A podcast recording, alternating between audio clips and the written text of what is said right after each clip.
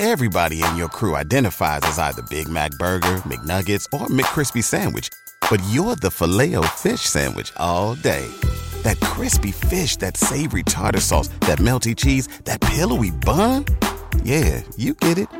Every time. And if you love the filet of fish, right now you can catch two of the classics you love for just $6. Limited time only. Price and participation may vary. Cannot be combined with any other offer. Single item at regular price. Ba da ba ba ba.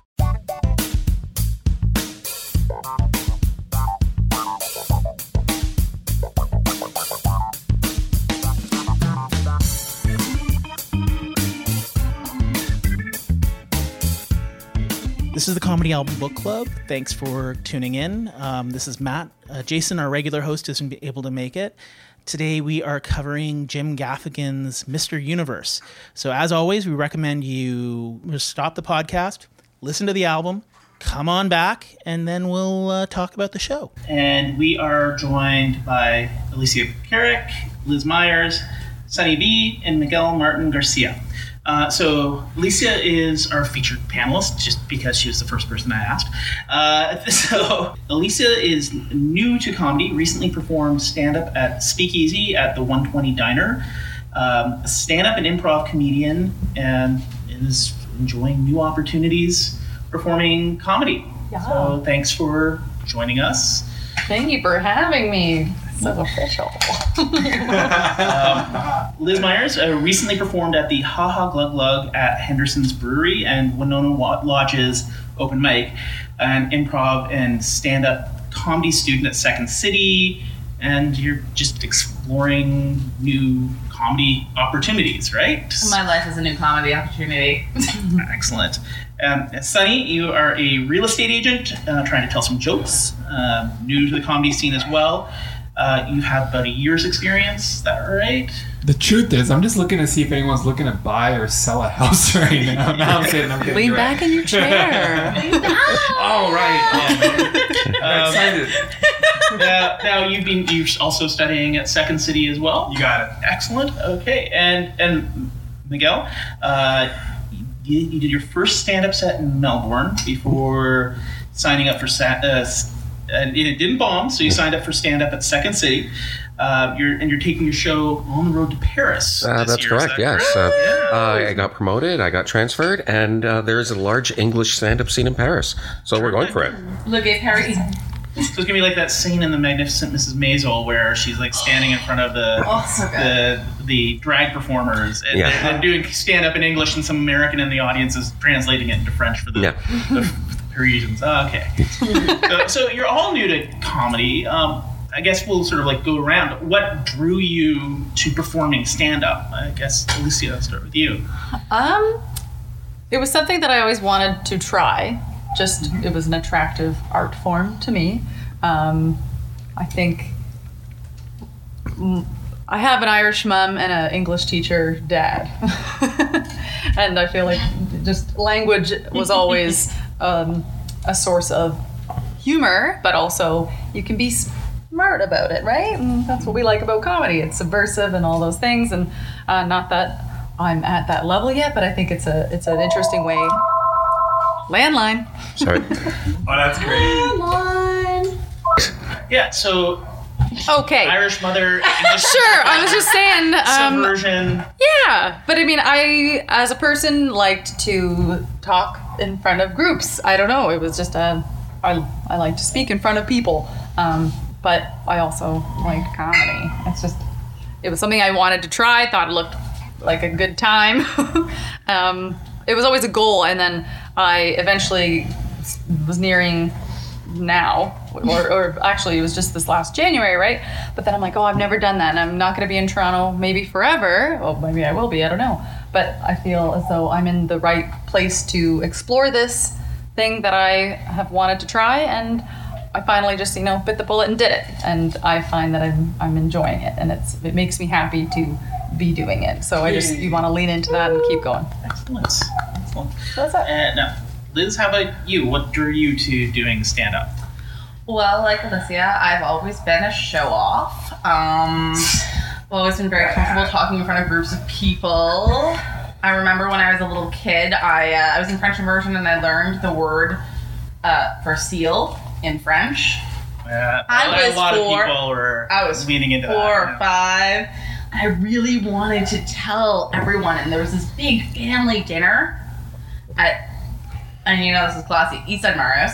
Um, and no one, none of the grown-ups were paying attention to me because they were all catching up. They were all from like out of province or whatever, and uh, I was getting really frustrated that no one would look at me and listen to me because I had this really cool thing that I wanted to tell everyone. And so I stood up on my chair, which was at the end of the table, luckily enough. And I yelled from on top of my chair, Hey! And then they all looked at me. Does anybody know what seal is in French? And then I saw the looks on their faces just fall. Like, I specifically remember my dad being like, because they all knew it was coming.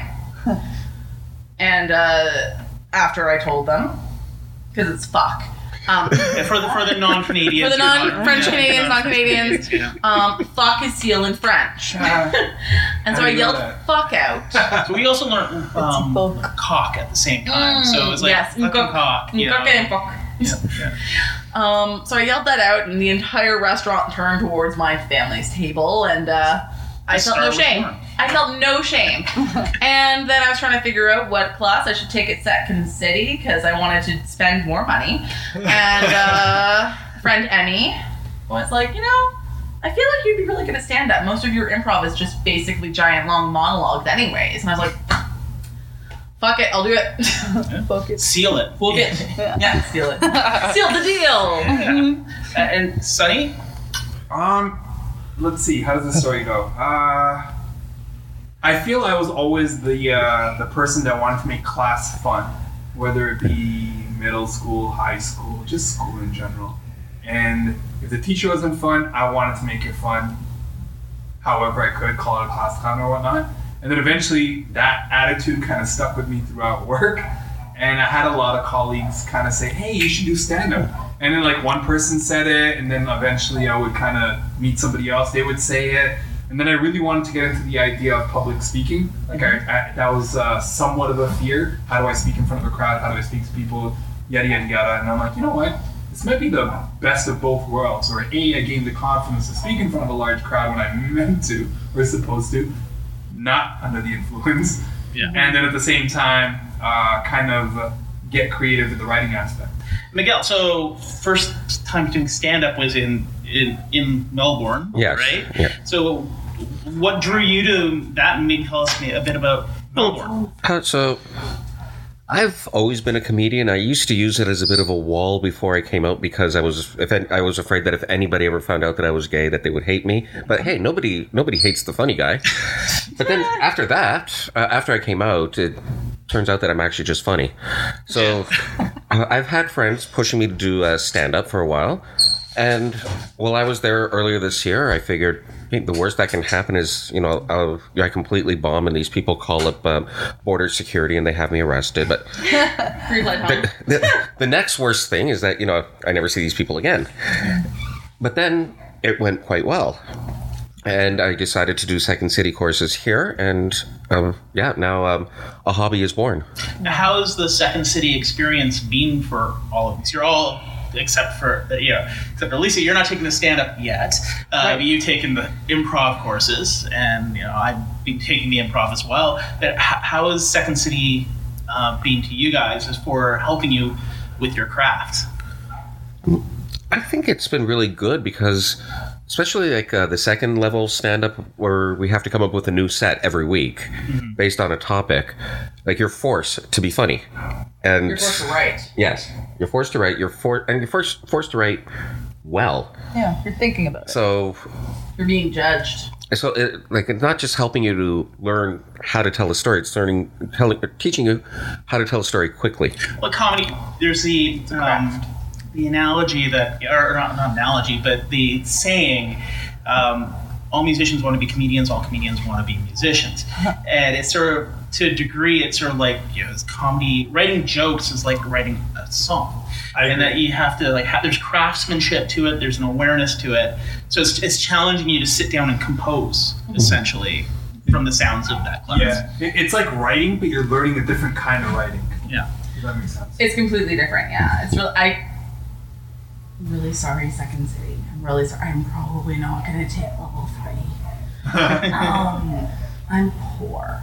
Um, but no, level one, like it was super focused on writing and actually getting them out, like getting your premises out and getting those ideas just really flowing and just putting those ideas on paper and really crafting.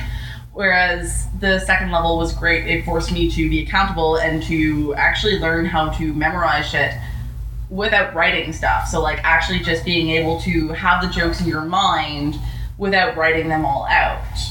And that's something that I was doing from the beginning was real fucking difficult. God damn, I don't know what I was doing. I was shooting myself in the foot.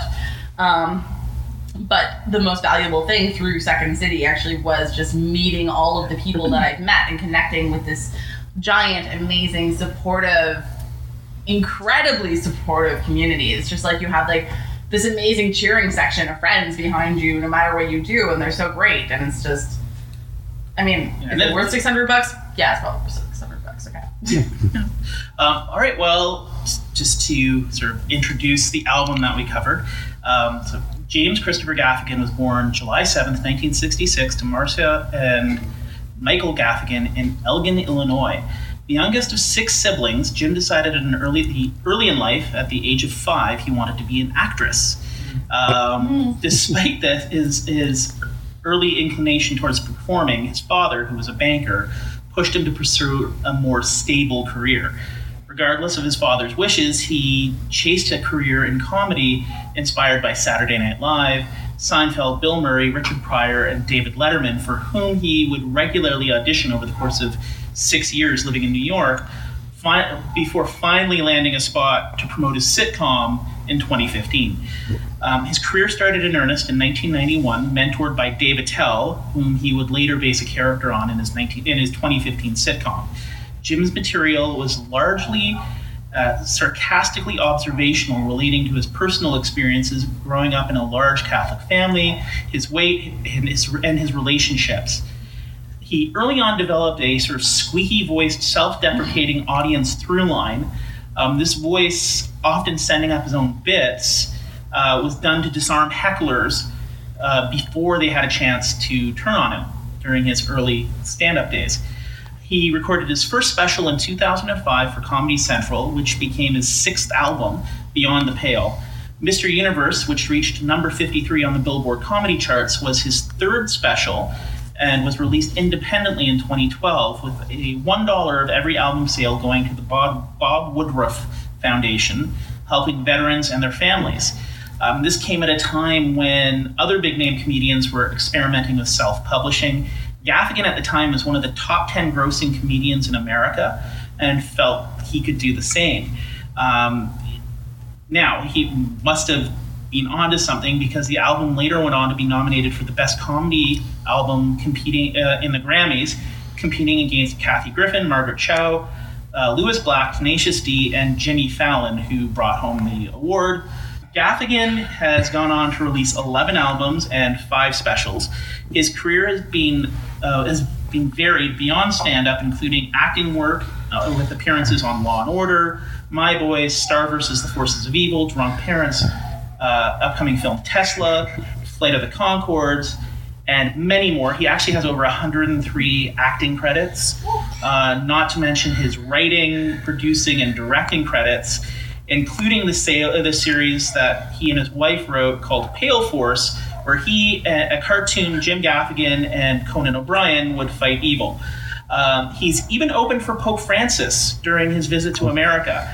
Uh, he did stand up in Philadelphia for one million people waiting for the Pope. Uh, apparently, um, that happened the same year that his self-named the Jim uh, sitcom, the Jim Gaffigan Show, uh, started. He starred next to Ashley Williams, who played his wife Jeannie, Michael Ian Black, who played her friend Daniel, and Adam Goldberg, named uh, played a character named Dave, who is clearly based on Dave Attell. Many of the New York comedy uh, fixtures and comedy world made appearances in this show, um, often eating at uh, regular comedy hotspots and hangouts. Uh, even John Mulaney, who is now arguably one of the biggest names in comedy, uh, played himself on a regular basis, a, a fictionalized version of himself, where he was sort of a nemesis to Jim's character, uh, sort of Newman-esque in a way, where he, Jim would make fun of things like, for example, Jim's show was on, I believe it was truTV, and John Mulaney's character got a deal for truTV, a, a series on truTV, and he's like, oh, what kind of loser would do that? and it's like, again, self-deprecatory, which is So sort of his So bread and butter. Um, the sitcom ended after two seasons on a creative high. The series was co-wrote by Jim's wife, Jeannie, dealt with some very dark subjects, and often played with the entire concept of Jim as family friendly, touching on some very sensitive topics. Um, any conversation about Jim is not complete without discussing his wife Janie, and who is also his writing partner. Uh, Janie Gaffigan, Nee Noth, uh, is an actress, comedian, writer, and producer in her own right. Uh, met Jim soon after moving to New York to pursue her acting career. Uh, they performed sketch comedy together and uh, started dating. Uh, she wrote, co-wrote all five of his specials and was co-writer and producer of the Jim Gaffigan Show. Didn't know that. Yeah. yeah. Um, so she, if you watch any of her specials, there, uh, any of his specials, there's a co-write, uh, there's writing credit for her on all of them. I mean, which is fair because you know the material is fifty percent about her half the time. Yeah. I mean, Um, it is, or at least what she made. Yeah, yeah. I mean, the entire opening bit, Her. all about the Yeah. their family. Um, now, while it was airing, she and Jim would often have hilarious back and forth interactions on social media, where they were eating chips and just taunting one another. Um, sometimes when he was touring, they'd be skyping. It was bizarre. Um, she won a Christopher Award for her episode "My Friend the Priest." And directed the season finale. Um, she's since gone on to write a book called When Life Gives You Pears, recounting her experience surviving a brain tumor that was found and removed in 2017 that was the size of a pear. Oh Jesus! So God dang, that woman's got a big brain. yeah, well, it's, it's you know, it, it just it's amazing that uh, you know what the human body can do and its resilience. Yeah, if holy, that's crazy. Yeah. So, Alicia, you I was thinking the same thing. Don't worry. you chose this album. Um, what what made you think of this one? It was you. It was I? Um,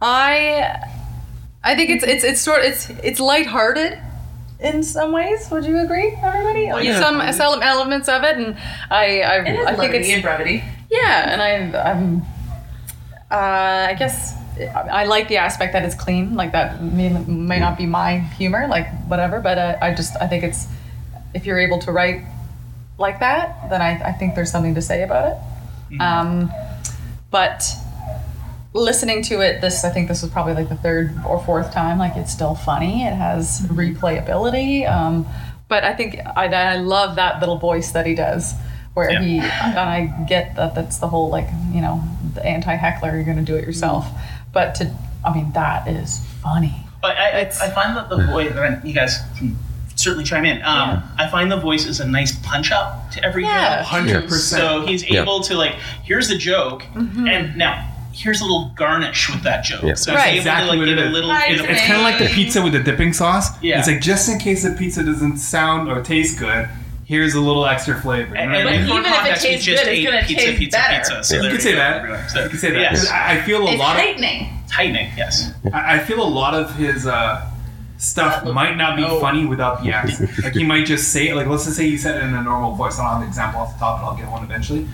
And it's like he'll say the joke, but the accent makes it funny. But if he just oh. said it without any accent, It would just be nothing, sort of monotone. Like just you be could listen to the, the Well, whole his thing. Schwarzenegger- Schwarzenegger, his Schwarzenegger bit, where he said, you know, everyone can do a Schwarzenegger. Why can't he do anyone who actually can say governor or Right. whatever it was? California. California. Why, why can't Arnold Yeah, Schwarzenegger yeah, Cal- do a joke about? Like, why can't Arnold Schwarzenegger do an impression of a person who can say California? yeah, So, yeah, yeah. yeah, but it's adding done, in that Matt. Well voice done. that makes, that just brings the whole thing to life. Yes. Yeah. Yeah. Um, now, what was everybody's first experience with Jim Gaffigan? So, I again, I'll start with Alicia. I watched it. At, um, I was visiting my parents in Windsor, and we watched it together as a family. And my dad's a big George Carlin fan.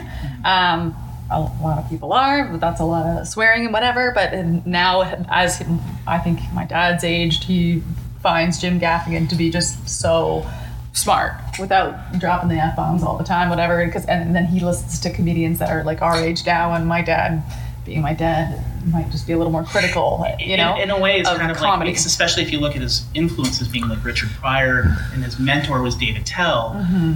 who's like known for being foul mouthed. Um, it's refreshing. It's almost well, it's almost like it's a trick.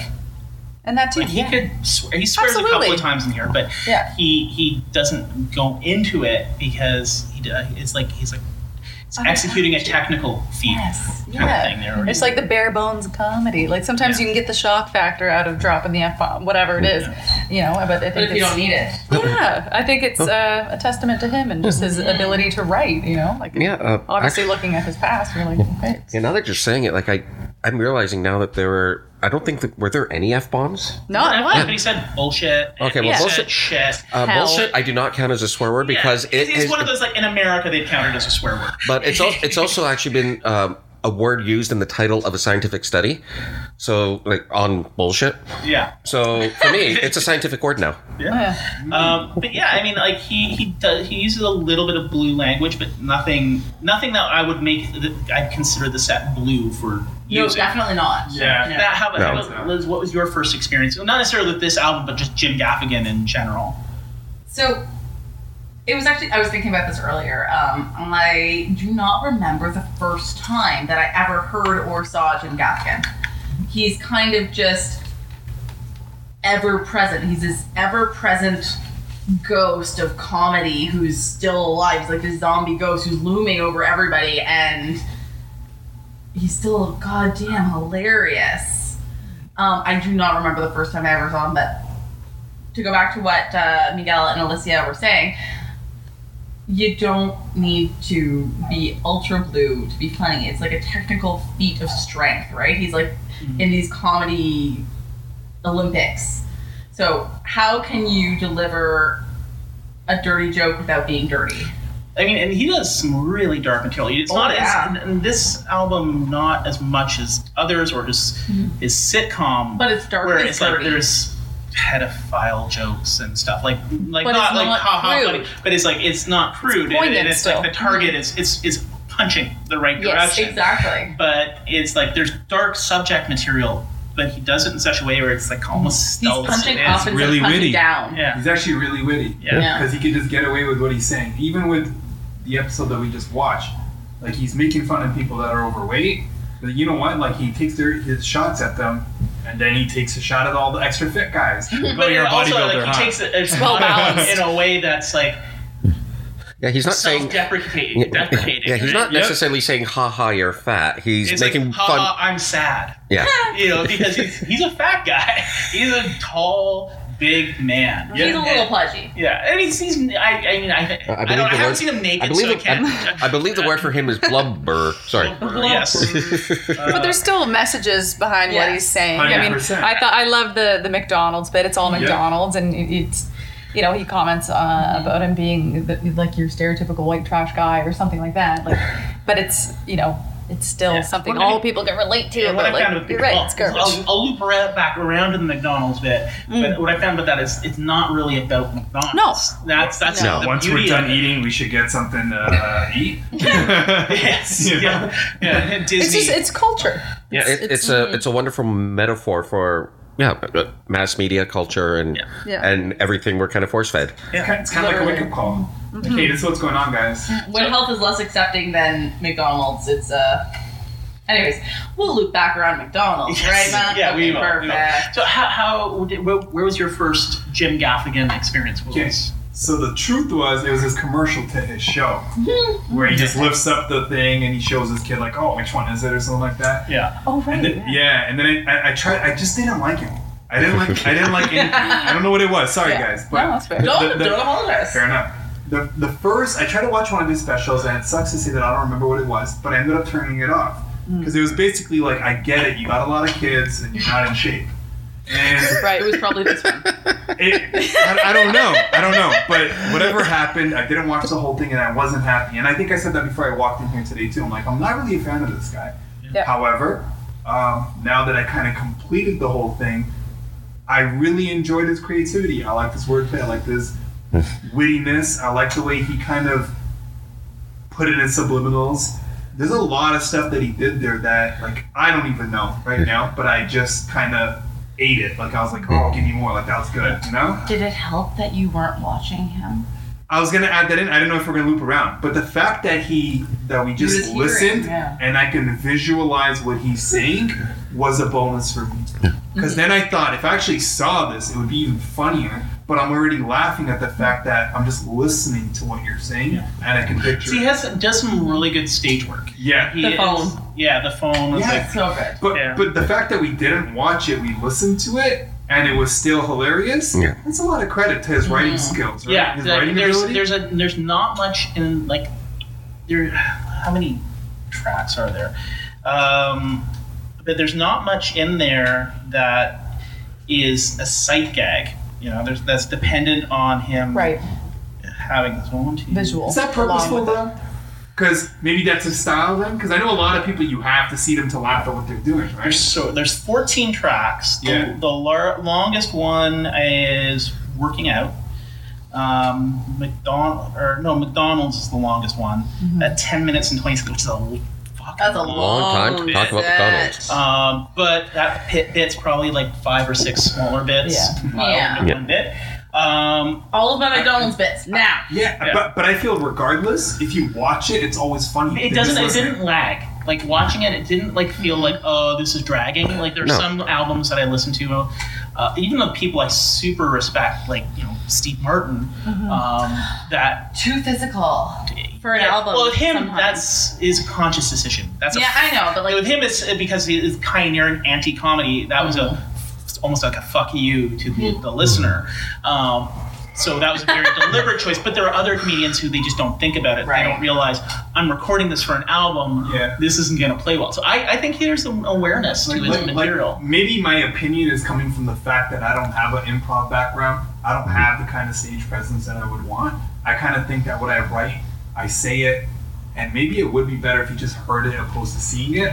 And I and I think that's what I really liked about it, the fact that I'm still laughing at your jokes, and I'm not there. I'm not watching you. I'm just listening, and I'm laughing. Yeah, that's so it's what I- like that's a lot of extra effort or talent or however you want to put it. and that's one of the reasons why I'm kind of like want to focus on because like the tradition of the comedy album going back to the mm. 50s and 60s mm-hmm. it kind of makes you focus in on the material in a different way. So that's Yeah. one of the reasons why we're like we don't we wa- I like will often watch the special as well Yeah. to, to mm-hmm. to play them one off the other like compare, contrast and compare. Mm-hmm. Um but in this case, it's just there's like no difference. Like there's not a it's, it's line for line, beat for beat, and which just speaks to like a, a, a capable how his, his capability as a writer, as a joke mm-hmm. teller. Yeah, but even mm-hmm. even as a performer, because if we back it up, now he doesn't have the actions behind it the way we experience this, but he's still just punch, punch, punch. Because I feel like some people kind of mm-hmm. do their actions, and that's kind of like their break or their segue into the next thing. He didn't really like. I, I didn't. We didn't. It was really exper- continuous. we didn't experience that, so it's kind of like he took the right amount of time, even via audio.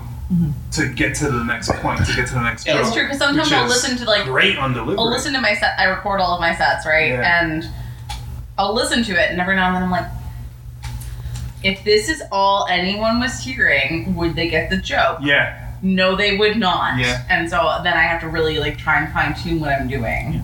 Well, there's uh, we recently did an album, Beth Stelling's "Simply the Beth," um, who's an amazing, freaking amazing comedian, and she was very much in the same tone. Whereas like there's not a wasted second, and it's not doesn't necessarily feel f- frantic. But there's like just everything serves a purpose within the comedy, and I mm. felt like that's kind of like what was with so Jim. well organized. Yeah. Feels full. Yeah, you sh- you can't just talk like some people will just. If I talk really really fast, people will think that I'm funny and blah blah blah, but that's not true. No, wha- what was your first experience with Jim fun. Gaffigan? Would you believe tonight? Uh, but hey, you know, there's a first time for everyone. yeah. So excellent. So yeah, that's pretty much it tonight. Wait, that Uh, was your first time, Miguel? yeah, I'm a He very didn't bad even- comedian. hold on. He's worse than me. He didn't even know his name. Yeah, I'm a very I bad am comedian. so yeah, so Happy I was here That's to experience sometimes. your first time. I never thought I'd hear a woman say that. I'm always somebody's first, honey. There's that So- confidence. I love it. Um, so we kind of touched on this, but like he works clean in his set. Like there's not any obviously blue material, but there's a lot of dark themes in there, Mm-hmm. like you know Ronald McDonald, the, the '70s pedophile Yeah. clown. Um, a lot of Well, where's cynicism, a lot of He references suicide a lot. suicide, Yeah. Cancer. self issues, self Well, even issues. that, you know, that's The long sleeve sun shirt. So do you feel I that, can relate that to the his, long sleeve his sunshade. cheery tone, like even that that that secondary voice and some because he uses voices a lot. Yes. It's not just that one, like accents and and, and just funny voices. Yeah. Um, The like the salesman New, the voice. New Yorker, The that he did, salesman the voice. salesman voice, that New York. Selling everything. Yeah, yeah. Well, while you come in here, and uh, we, we, you can pay me to use a machine that uh, you know instead of buying at home, you know, like The that stairs, they don't go anywhere. People just use them. Yeah. So it's he he sort of it almost feels like he's stealthing in these concepts Mm-hmm. through this silliness. Is that something that you think is well, people relate to Oh, some for- sort of stereotypical voice If, if that has that Mm-hmm. connotation. if we're, if we're dissecting him, I feel like it's definitely useful in his style because it's kind of like m- maybe I don't need as much again because we're listening to it, right? I don't need as much uh, actions or whatever stage presence, even though he has it still, but. The way he's doing the accents is so adding to the joke. well, it's like that It- Mama Dominoes, and it's not, not just like Mm. the oh and, uh, and, and other Italian stereotypes. Like it's, it's just it's, that's a terrible Italian accent. Yeah. But um, And other puns. and other puns. Uh, but yeah, like like he he's deconstructing the jokes within the jokes too, If, which is if like I were to use So a publishing meta. metaphor, um, you uh, the jokes are the main text of the story, but then you have graphics that might Hmm. visually illustrate it, or a picture that'll visually illustrate it, and that's what those voices are. That's what those uh, imitations are. Those are the ones that really catch your attention because they're the picture. They don't necessarily take over the whole story, but they will tell you this. They will tell you a story just by themselves. Yeah. Now, uh, so like one of the things he, I one of the moments I really loved is actually occurred fairly early on, mm-hmm. and it was one of those like really like doubling down on the the darkness. Mm. Um, was the the bit about the using of Sarah McLachlan song. And then the dog's like, whoa. So the, even, the, dogs are like, oh, well, that was a bit heavy handed, Sarah. and it's, and it's like, aren't there still starving kids in Africa? And it's like, where he's like just using that Yes. joke to just like, mm-hmm. ru- just like shade in, like the, that voice to shade in the, the colors of that, that scene. Just like painting. throwing mad shade on middle class bougie white people who are Yeah. like, oh my god, the poor animals. Yeah. Now it's Yeah. it's but Right. kind of interesting because I was looking at the structure because we have Disney.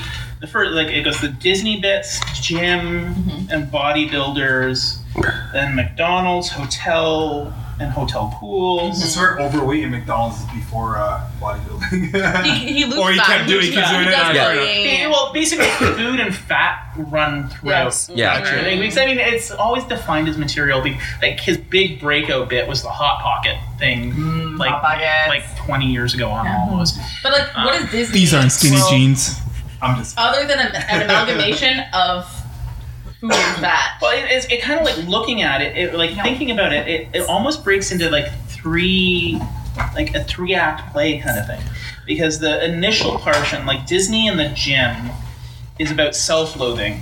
Yes. Um, and, and bodybuilders, and even that is like And oh, self-loathing. Yeah, it's like But a lot of oh, self-loathing. Yeah. Yeah, so that first act is about loathing of the self. The second act is Also, loathing of the self. Sorry, go ahead. it was McDonald, the Mc- McDonald's hotel, hotel pools, and then it has the whales, which I think is kind of a, tran a hard transition point, um, which is about culture. It's like a, the cultural delusionment, like so- uh, where he's talking about how you know they just enjoy the fucking McDonald's. They never pretended to be anything more than what they are. Yeah. Just stop belly aching Yeah. and just enjoy it. But Like- but also like in the hotel, like the shoes and the slippers and laziness and uh, uh, and like just creepiness, like people making out in the pool. Comment on convenient Even society. something else being a, di- your version of McDonald's. Like maybe Yeah. you're reading Yeah. this magazine, that's your McDonald's, you know? Yeah, and the whale is a bit of a, a hard transition. It almost feels inserted. Right. But then the third portion, Except for the sperm. Yeah, Yeah. this I think it's just a, a, a pivot point where he's like, I gotta put in something funny here. I gotta Um, make whale noises at some point during yeah. this gig. Got to that water in the Indian Ocean. Ooh, my tummy hurts. But the third point, so that's Domino's, Subway, and boner pills. Um, oh, vitamins and boner pills. Right. Flintstones, Uh, vitamins in law order. Law Yes. I'd eat the fuck out of law. Dun, Order of dun. Oh my god, give me a Lenny. vitamins. Um, but that one really seems to be about excess and lack of control. Mm-hmm. So I mean, like in a lot of albums that we've listened to on the show, like the most effective ones seem to have a thread, Mm-hmm. and like there's one here, but it's really subtle. It's not like like if you it doesn't have like if you Ellen, Ellen did Well, he starts it out though, kind of. Sorry, he starts it out with excess and lack of control. Yeah, that's it his opener. around. It- you know, his opener is how he just had another kid. It's Yeah. his fourth kid. What else is that other than excess and lack of control? Yeah, yeah, and I mean, like the the the, uh, the pilot to a sitcom is about how he won't get a get a vasectomy Yeah, because exactly. he's afraid of it. Yeah. Uh, Oh but God, again, it's totally touching on that. Yeah. but no, it's, it's interesting. It's like it's there. There is definitely a structure and a, thematic through line um, to his material uh, in this special or, uh, and the album that was recorded. But it's not as obvious as like maybe some other ones, like uh, Ellen's latest special, and actually her one prior to that as well that she did when her show was canceled in the '90s. Um, it very Oh, much mad is- about you? uh, no, the Ellen show. Mad About You is somebody else. Uh, what's her name? I can't remember. What was the Ellen show? The Ellen show. Yeah, Oh. Ellen- Really Ellen- ignoring the Like, fact that we the- talked the about sitcom? vasectomy so quickly. And Ellen special, like la- her, Helen Hunt. Helen Hunt. Thank right. you. Um, so an Ellen special, it very much is like it starts with a bit and then ends with this bit. There's a it's a through line, a thematic through line. Um, Carlin would do that a lot as well, where he'd like have a thematic through line to his material. Um, Robin Williams at the Met was like that as well. Uh, so I, I mean, how Lots of comedians. yeah. So for like a special, how important is it for like an hour for like an album or a set? Like as comedians, how important do you feel it is? And and do you think he did it effectively in this album? Yes, he definitely did it effectively. I think it's important to a point. Um, I think it's really good if you're able to tie everything loosely together, but I have to stress loosely. I find when the common thread is too in your face, like it's too like like you're being figuratively hit over the head with it, that it's just a little bit overbearing, and I kind of lose interest. Um, I- I thought it flowed pretty well. Like I didn't find uh, the whale stuff to be hard inserted the way Well, you I mean, did. yeah, thematically it was a hard pivot, but as a joke, it flowed fine. Yeah, and Like, because actually, on in that sense, he pretty much reminds me of the way that I structure my sets. So like, they come up with a theme, but you know, make sure the transition to the next theme works well, and then so on and so on, with of course occasional callbacks to previous jokes because you know they were so funny in the first place. I just think it's a matter of opinion. I, I, I feel like as a fan or the person that's getting entertained, as long as it's entertaining me, as long as it's funny, I don't really care where you go with it. If it adds up together or it doesn't, if I'm laughing, it's satisfying. But with the insertion of that whole whale bit, like the themes are heavy, right? And so that mm-hmm. whale thing was sort of the lighthearted send off into the horizon of like, I'm gonna leave this theater happy, right? Yeah. Which I Except think for was whales are heavy. Right? That's what I was gonna say because it kind of does go together. Oh, It's I a had a lady come up subject. to yeah, because Yeah. he's like a lady came up to me after the show and told me that whales aren't bad. They, they they're actually got a lot of blubber, and then you went into the whole thing about yeah, it was sort of right. a, yeah. the big bones and all that. It was yes. still a lighthearted thing, but then you're like, okay, well, there's still about the Weighty weight but thing. buoyant. Like, Yeah, yeah. It was He's sort like of a- swimming's not it was working, clever. guys. Clever. Yeah, it was whales are clever. swimming a lot. But I lot, do but it's think- not really a great exercise. But I'm, I'm going to disagree with you. Like, I find disjointed sets, like jokes that are funny, but then they don't connect into other jokes. Uh, to me, it's just kind of random, and I might lose interest after a while. Yeah. Uh, again, might be a difference of opinion, but that's Yeah, that's I me. mean, Alicia, I mean, sorry, and, you and saying. you're, it's okay. You can be No, wrong. okay. no, I want to hear No, what you I say- said it yeah. the first time. I did this stuff. Both of you. Shh. No, I was just gonna say, like, and as a as a new comedian that isn't obviously in a class where they speak to structure, like 101, right there. Um, True. Like when I'll say this about you and I getting together after you heard my set, kind of thing, and like, I'm so glad that you paid the money and I didn't because I got to get it for free. You did. But you know, a fan of that. A fan of getting it for free. like I, I sort of went into this just sort of like a, okay i'm gonna try it mm-hmm. but uh, like zero research and maybe i probably should have done that and like you mm-hmm. obviously watch comedians and there is a thread there is a mm-hmm. theme and there is the callback and the structure all of it like mine was not that and that's mm. okay Yeah, like of you course just- it is. Well, yeah, I mean, Sure. there- there- there's still room laugh. for other like this Right. is a style. But, there's other yes. styles. Like there's the one Exactly. liner. There's But it's Exactly. kind of nice to like dissect a podcast and like grateful for this podcast that you're doing because then you get to analyze and you're like that is something that I'd like to work towards and it makes Agreed. you think about what you're putting in to your set because you have people listening Oh, to exactly. it and you You're want to put this through right and so it's just like wow the job is a lot bigger than it looks I- I but like at least not having taken a class makes you so much cooler than the rest of us. uh, And that hat? Oh my god. My God, the hat. I wish I could see the hat. She's wearing a I mean, it hat. is several different shades of neon. Okay, no, that's not true. You No, know it's what? not. But it's like if we're really breaking That's this your hat, down, it, it comes to a lot of different things. Like we're judging it as comedians, so that's one thing. So we'll have our own style, our own opinion. But then there's the common person that is kind of just like, hey, yeah, I'll pay 120 bucks for go see this guy common live. He's funny. Yeah, You know what I mean, right? Yeah, the Like peasants, the, yes. the person that wants to entertain. Average We shall call the listener. peasants. As long as I get to throw things from the from the balcony. but, but like to them, I, I feel like if you like look in their perspective, it, I don't think they're looking at it that deeply, right? Well, I mean, it's that's the thing though. It's like that's the it's craft. what makes good storytelling and what's the craft. It's like they're not necessarily looking at that, but that's how you get your message through, and you keep them entertained. Yeah. Even the craft, though, like, what is the craft? Like, like you know what I mean? Like, I get that it's not flowing, but what what is the purpose of the craft? Is it to flow? Is it not to flow? It's or is to- it to to just keep people have them entertained. laughing? Exactly. And, and I mean, and there's different ways of doing it. Agreed. And like you know, this. But- you compare you compare him to, I don't know. Um, my you could compare it to anybody, but I feel like the, the end goal is shit. the end. Jeselnik, Hedberg. yeah, Hedberg, Mitch Hedberg. There we Yeah. go. One liners. One Well, I was trying to think of something and liners. There's complete opposite Yeah. spectral difference. Jeselnik and to, Hedberg. to, Yeah. to compare them though at the end of the day the deciding factor whether it was good or not would be if the people that are watching or listening to it were entertained of course. yeah, Yeah, I mean, like I like Richard Wright, but you know that's. But or it's for Steven those Wright, that are looking me, for like that Steven extra- Wright, who's again yeah. like, I hear you. that like Yeah. straight, like dry one-liner, mono, monotonal. It makes you know I grew up in the '80s, and that was like what was against Mm-hmm. the brick wall at the comedy whatever. And so I mean I loved it, but at the same time it's like there I get it, it's a different type of meal. You know, Mm-hmm. like with a with a one-liner getting like an amuse bouche of jokes. Yeah. uh, Exactly. And so, like, I can appreciate the craft of a comedian who, like, so there are certain. I'm not super partial to the one-liners. Let's be real, but I find Jeselnik and Hedberg fucking hilarious, obviously, because they're amazing and they're really good at what they do.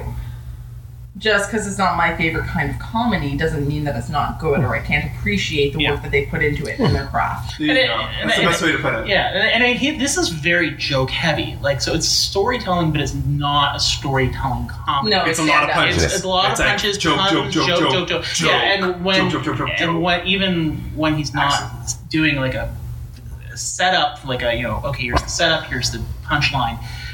Uh, you know, he's doing a pun or doing something a dad joke to Mm-hmm. sort of like just keep the energy going. So I mean, you compare him to say like somebody like I don't know Patton Oswalt. I who's- love Patton who I love as well. Oh. Uh, but it's a very different pacing too, which I Oh, find incredibly different. So again, and, and also addressing similar themes, similar con.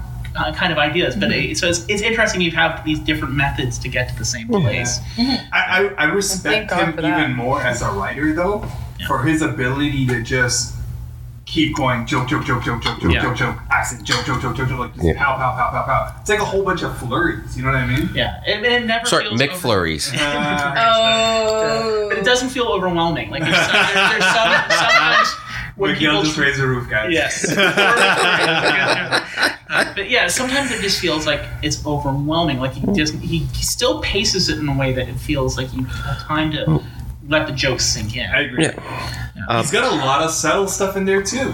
I feel like he actually like uh, serves all kinds of flavors. Like if you just want it in your face, he's got the obvious stuff. But if you want like some of the subtle secret stuff, Speaking behind- of the obvious Yeah. stuff in your face, yeah, yeah, yeah. Sunny. I actually thought Miguel was gonna say something. I kind of set him up there, Oh, but I've had at least two more Sometimes it's too easy. sometimes, sometimes it's easier than me. So It's- you- that's- you're that's gonna- me. you're- That's oh me. my god, you're he's gonna so good at puns. so good at puns. Oh, Now- fun. That's true. Now, for me, I tend to be a storyteller. Uh, people who know me can attest to this. That I like. I like telling stories. So hearing a story with punchline after punchline for me, that is, for me, that's what I aspire to when I write. Uh, that said, I'm a big fan of Anthony Jeselnik, but at the same time, that's kind of what I aspire to, like to be able to tell a story that's funny throughout. Yeah.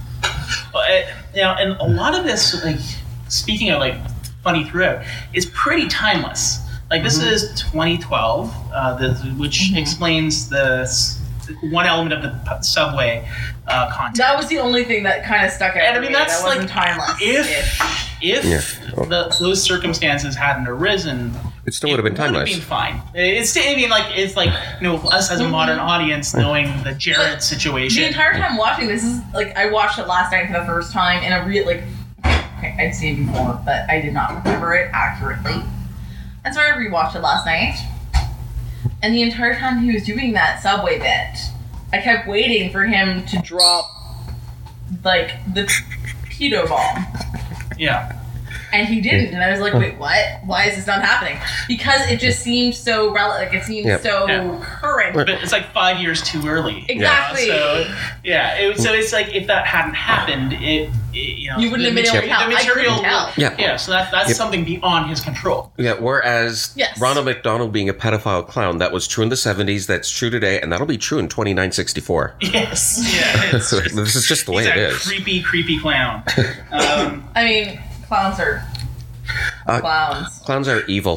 Clowns They are- no, I scare me. mind- I, okay, I have many friends who are clowns. I don't mind They're clowns. I just I think clowns are clowns. That's all I'm saying. Clowns are clowns. I've had I think nightmares. some commercial clowns are creepy. to all of my friends in the clowning community, I respect your art and craft, and I also uh, respect forward yours to my friends. Uh, I think you're in comedy. Now, of course, you're a bit something of a I do want to do one day is, of course, stand at the corner We're of Yonge and. Dundas at 3 in the morning, No, we're not. dressed No, as a you're clown. craft. Nothing else.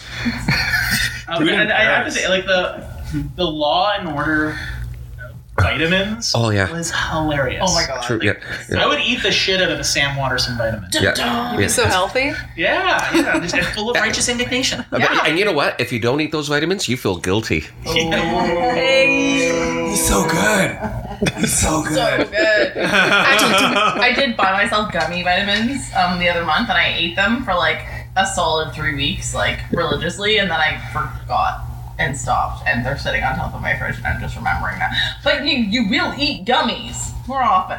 Yeah, because they're like candy. Like a candy. Like candy. This is true.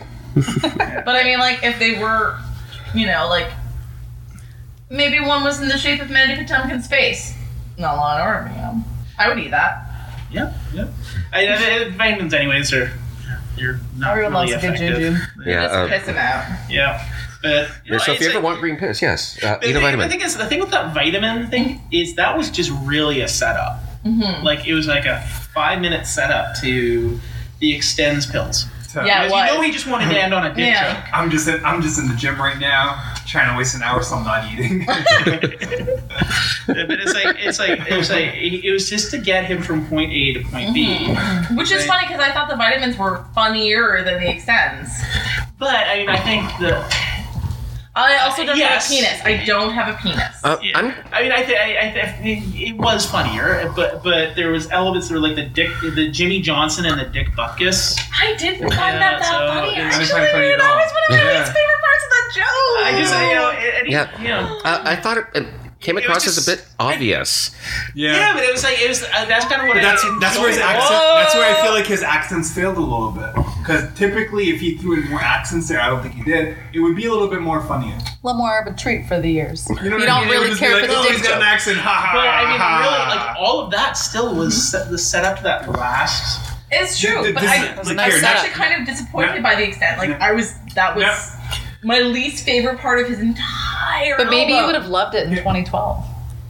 Who knows? What's that even mean? How old was I in 2012? Well, I was very immature in I 2012, feel like so yes. this I is don't where know. like we gotta like look at another thing Uh-huh. that he does, right? I feel like his accents make his jokes a lot funnier, but there's certain jokes where it's like, is that laziness or is that the ingredient? Like, I mean, Mm. if he just said the joke, I don't think I'm laughing as much. But when he adds in the accent, I'm like, haha, that's funny. Is it funny? No, I think the accent's more funny than the actual joke. Do you get what I mean? Yeah, I mean, So I, it's like that's a great does example. That's a great example of where he didn't do the accent. I guess we could listen. to But it. for me, like remember the, him the doing accent. perfect, the per, like the capper was two things: was the phone miming, Mm. which you don't get, but they still get Fucking the love the phone line. You still miming, get so the good. line. About, Why do you guys know, love the phone miming? I want to know. Because it's just funny. I'm not even talking Is on a real phone right now. Yeah. But he's, he's like heightening and deconstructing at the same Yeah, time. it was really funny. So He does that a lot, though. He constantly deconstructs. That's all he. usually. I, I love that. Yeah. I, I feel like he engages you so much as the audience because he'll say a joke and then he'll almost mimic what you might be thinking, and I'm Yeah. sure a lot of people might be thinking what he does next. Yeah. You know what I mean? And I think that's great. It's like, oh my god, that was really thinking what he's talking about. Yeah, so it's, it's a it's a very meta move on, on multiple layers. I mean, you mm-hmm. have like it's a kind like the talking on the phone bit is a mm-hmm. timeless bit that goes back to like one of the first comedy mm-hmm. albums. Like goes back to like you know if you go to Bob Newhart, a- yeah, Bob you know Newhart, one of the first comedy albums ever Meta was AF. structured around him talking on the phone to Abe Lincoln was one of the key bits. In fact, it's like it's the bit that they use as an example of somebody Wow, ripping just- it off in the Amazing Mrs. Maisel. Now, I now, of course, this was, guys have so no, like this was, of course, before the revolutionary amazing. soldiers Oh, stormed the phone amazing. Company. gotta. Yes, Uh, right before they stormed the airports. Yeah. But um, that that is a Trump joke for those in 2949 listening to the podcast. Yeah, that, yeah, that, that was a Trump joke. Um, yeah. So like, it- it's just so so it's like it's a stale bit, but he heightens it in some really But it fun wasn't ways. stale. He did not perform it. It Like wasn't as, as, as yeah. a bit. It's oh yeah, it's a stale still bit, but, if it's you don't not do it, stale you exactly the because of the way it. he's doing it. It's And- so good. and it's just he, I was surprised at how he, funny it was. He dra- dragged it out for just the right amount of time, and then sorry, can we repeat that? What are we talking about right now? the, the phone bit, Okay, Yeah. fair enough. Yeah. and then he ends with a callback.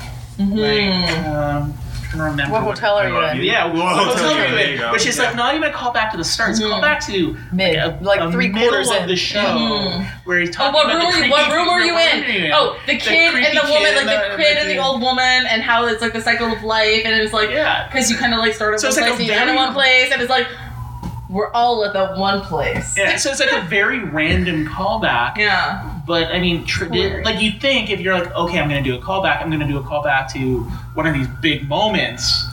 But it wasn't. It was a callback to like a really random, which actually worked better. I uh, found. So Con- contrary to what I was saying earlier, I feel like that would have been funnier if I watched it.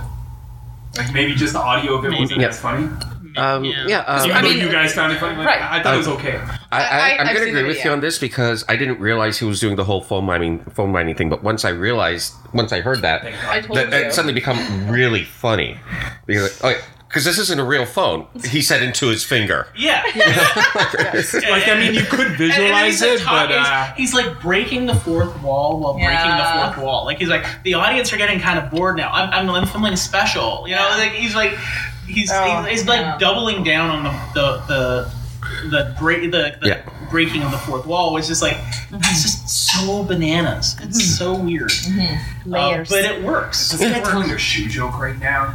Oh, a It's- sock joke? Is he really going to tell a sock joke? and then he tells a us and then he tells a sock joke. Multiple. Is Yeah. he doing? Oh my god, he's doing that voice already. When the elastic, yeah, yeah, yeah. What a diarrhea joke? Oh, the elastic goes Oh, out. we might as The well. old, good old geographic diarrhea But, joke. but but on that, the the sock going missing and keeping the one sock that's been recycled by everyone. Yeah, it is, but the thing is, he- the way he Still made it structures it and presents it, it Yes. feels fresh. Yeah, and I um, think that's yeah, really yeah. interesting. Hearing about his sock with the retirement, accent that's or not something. it I up with his other jokes. Like, what part of it makes it funny?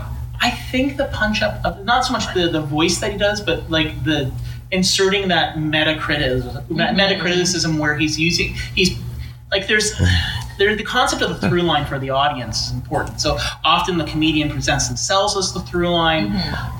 and that he's presenting it as a secondary character is kind of that's unique. In that he's doing this is like the, he's presenting himself as both the, the, the comedian and the voice of the comedian, Yeah. which I find interesting. And I find it just it it elevates it from something that is like oh this is And, yeah. and he does the same thing to project his uh, opinion, like similar to what you might be thinking. yeah. Like, and, and it's like it's a really crafty way of steering the audience in, in a way to getting them involved without them being involved. Yeah. So it's like I know what you're thinking right now. and it's, it's like it. almost like it's you know I mean it's a negative connotation but like gaslighting but it's kind of like he's gaslighting the audience and uh, it- it- I mean, essentially, he like- is gaslighting the audience, but Yeah, in, a, in, a, in a but in a, good com- in a good way Yeah. Intention. Yeah, not a horrible human being way no, no, no, no, no. Uh, having had to deal with a killing you, gaslighter earlier this year, yes. So Yeah. I, I prefer this kind of gaslighting because at least I'm laughing. Yeah, exactly. Exactly. So, um, yeah. So if you know, if I'm going to go sort of around the circle, um, but would you, Alicia, would you recommend this album to somebody who's like Can we call, no, never listened to him before, never never heard of Jim Gaffigan, but you recommend this album? can we call Alicia the hat? The hat, just the hat. Yeah, call me the hat. Um, Alicia the hat. Sorry, le chapeau. Because remember, chapeau. yes. I definitely would. I mean, being someone that doesn't, uh, I guess, actively, well, like is learning to actively look or watch and listen to all things comedy because of being at Second City, the people that I'm surrounding myself with, and, and kind of discovering this new interest. Like, it's, it's been really fun. And Jim Gaffigan was sort of the first, well, m- most recent, I guess. I don't know how I'm gonna say that, but anyway, he's he's just uh, a good starting place for listening. And if you don't know your preference, like I mean, I used to really like Dane Cook, but now I go back and I'm just like, We all have that- uh, you know what I that mean? shame. Right, all love right. to Jane There's- Cook. yeah. We all did it. And like, there's some stuff that's super funny still, but like, he's a he's a nice place to. Uh, he's a place in history. Jim Gaffigan, the not sleazeball Dane Cook. Oh, it's not shock factor. It's No. it's, it, it's it's you still reflect on the way you live your life. It's it has a there's a commentary. There's it's well crafted. It is a You don't feel like you need nice take a shower gift with a pretty bow. Yeah. right? Yeah. And it's but it's also kind to the ears. As opposed to like, oh god, like you know, Bob Saget stuff. Like, whoa, whoa, whoa, whoa. I accidentally, I, Always not, surprised I didn't Bob accidentally. I, uh, See, I, I knew Bob Saget stuff before that, so Bob I, mean, was old good. enough to. I I, actually I know, I do, shit. and that's the thing. Like, Yeah. as I slowly start to listen to, um, well, I had, I had like a data, unlimited data for my work phone, and so when we're Fuck driving, Oh, well, I mean, I No, think no, it's no, no, unlimited. I think it's Sydney, you stop. No, just hang your head in shame for like one second. Share No, data. with that hat on. But we, I drive Toronto to Windsor often, so we listen to a lot of comedy. And um, on Spotify, you are granted like the top twenty comedians or like Everyone's what's popular, right? And there was Bob Saget as an option. And I was like, should we, should we dabble? Yeah, you should. And Wes was like, yeah, Yeah, do it. he's And I was like, he's- I He's find him one of those people like. but I you know what? Loved it. I find him extra funny because I Bob Saget. associate him with Full House. This like super clean. See, I don't. you know, I don't. like, I, mean, I grew up with the blue. TV. I don't associate him with anything, and so Uh, when people are like, "Oh, Bob Saget," blah blah blah, I was like, and then it's like, yeah, I'm gonna Yeah, fuck see, every I- girl I- in here. it's- Like, it's intense. Before before Full House, I, I knew of his material. Really? And yeah, Yeah, I and so that. then so it was like, oh, they're, Interesting. they're casting him. "See, It's I like BoJack every- Horseman, you know? It's like I love oh, BoJack Horseman. That, that character is like, oh, that's a weird. That would be No, interesting. it's Yeah. it's Bob Saget. But yes. it's like well, it's very clearly modeled after Bob Saget. It's like, yeah, But yes, I would recommend Jim Gaffigan. I think he's a he's a treat to the ears and excellent. funny. But, yeah. I would recommend BoJack Horseman. Um, What's uh, the question, by the way? Uh, would you recommend this album? Oh, okay. Yes. Oh fuck yeah, bud. Um, gonna go back right there to my Kingston roots. Uh, listen to the goddamn album, you'll like it. It'll be funny. If you don't laugh, then you're a dick. Okay, If you don't like it, you're tragically hip. I'm sorry, we're doing the King- Kingston stuff. dude. I will put you in the pen. Oh. What's the Yeah, problem? we're a couple of beers deep. Well, I mean, like, there's like nine of them, so Yeah. you Anyway. can have your pick, except for the women's prison, which is closed. Yes. So, so- Would I recommend it? Yeah. Um. Yeah, I would. I, I I feel like at the very least you get to hear a different style. At the max, you get to really appreciate the work that he's put into his performance. I mean, like the way he's writing it, the way he's performing it, just all of it added up together. It's something that you could definitely take away and be like, you know what, that's pretty talented. Maybe it's not the jokes that I would have told, but the way that he delivered it is fantastic. And You could feel good about it when your kids are Rec- in the it- room. it's, Yeah. it- it's almost like you can't lose listening to it. There will be definitely Mm-hmm. something that you learn from it. Whether you learn from it, um, actually, if even if you're not trying to learn from it, if you're just listening to it to just laugh, it's pretty funny. It's got its jokes, you know. You can relate to it one way or another. But if you're ta- trying to take something away from it, it definitely has something to teach. And if you're listening to it in the car and your wife happens to be in the car, you're not going to end up sleeping on the couch and for the next Yeah, like, why week or not? It's like right? he said Yeah. it. He said it, but it's true. Yeah. and he said it cleanly. Yeah. Okay, well, I'm an editor, so I'm going to be as concise as possible on this. So I'm going to be a Yelp review. Nine out of ten. Good stories, good jokes. Would laugh again. Oh. Nine out of ten. Whoa. I, I, I would. I definitely recommend this to. Mm-hmm. Um, one thing I'd actually also recommend is a sitcom, which is like So funny. it's so subversive. I might So look at many it just because you suggested it right now. Yeah, it, That's it credit to you, by the completely way. because like you have this image of Jim Gaffigan, and it What's the image that you have?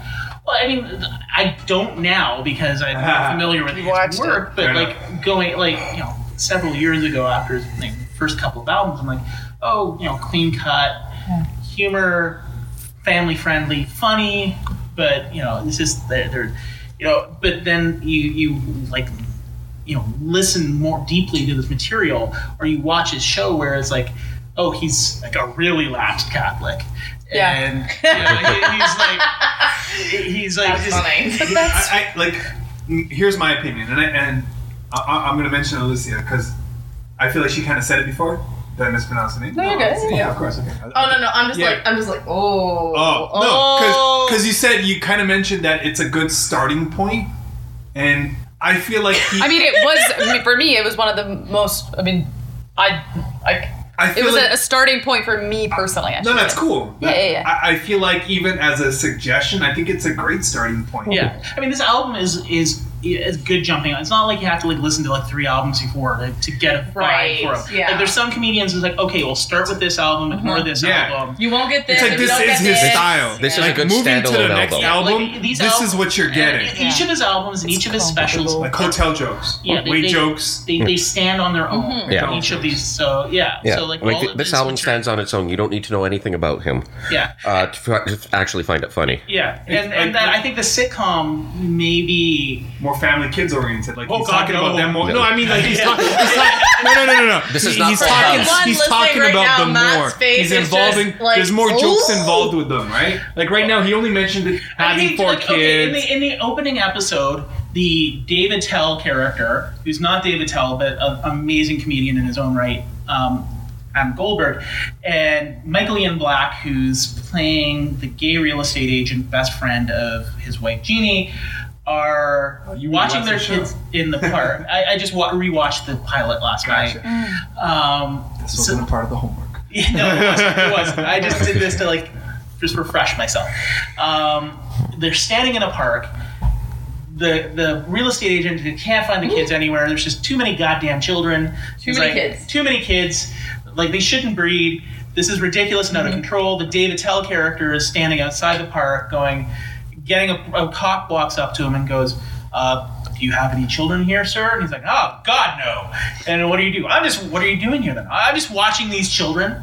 Uh, I think you're going to need to come with me. And he's like, oh, no, what? God. And he's like, so it's like, Yeah. that's how it wraps. and, and so it's like, it's like, this show is, it's like, that, that's, That's the thing. To- to- yeah, to clarify, just so I'm not like uh, misunderstood, what I meant was there would be more material about the kids and family Well, than he had in this episode. Yeah, but then he also does like weird stuff, like an episode where it's addressing his it's it, it's addressing his like food addictions, where he has like a love affair with a cake, a, a red velvet cake, and like what's that? You know, Black Velvet is playing. in the Everyone's got a background. face like, don't no, we no, all? No, uh, Black it's velvet. Oh, sorry. I'm, Yeah, I'm the picturing song, Isabella the song. Rossellini, Yeah, no. James Blue Velvet. Yeah, so like every time Bonnie it cuts to this, every time it cuts to this cake, Black Velvet, the song Black Velvet.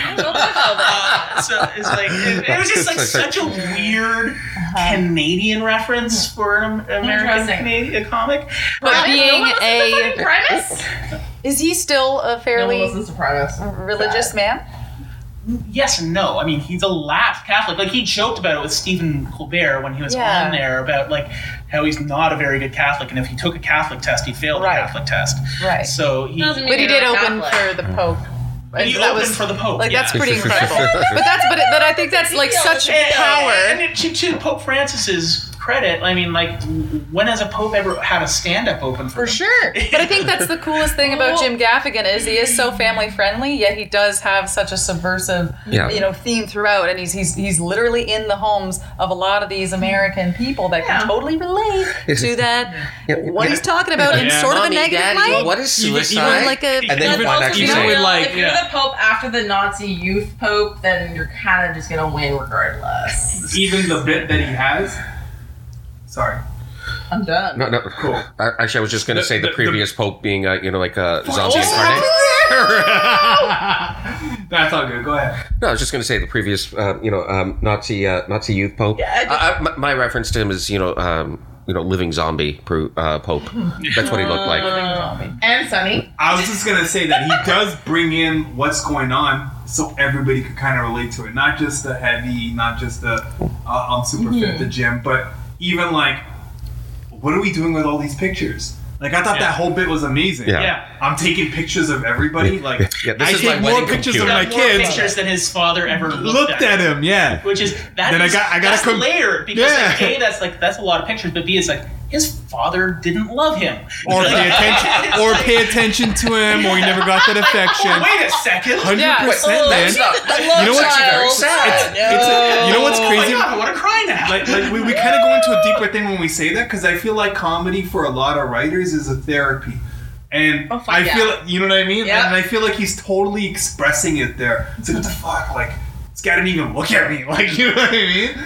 I don't know. I, I, that stood out for sure. yeah. Okay, so if people want to find you all on social media, they'll work our way around again. Alicia, Um, literally the at sign Alicia Carrick, A L I C I A C A R R I C K.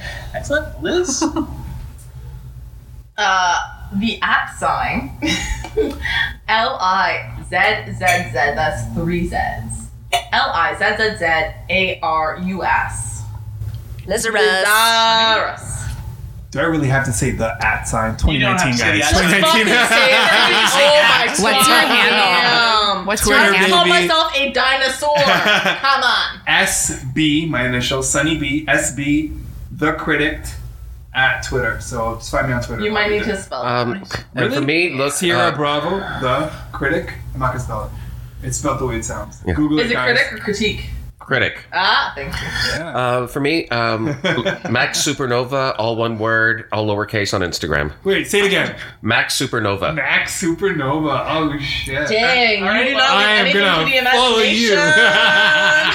okay, well, Max thank you everybody for you know joining us today, and uh, Thank you, Thank Matt. you. Thanks, man. Big shout out to Debbie too. Yeah. Thank you, Debbie.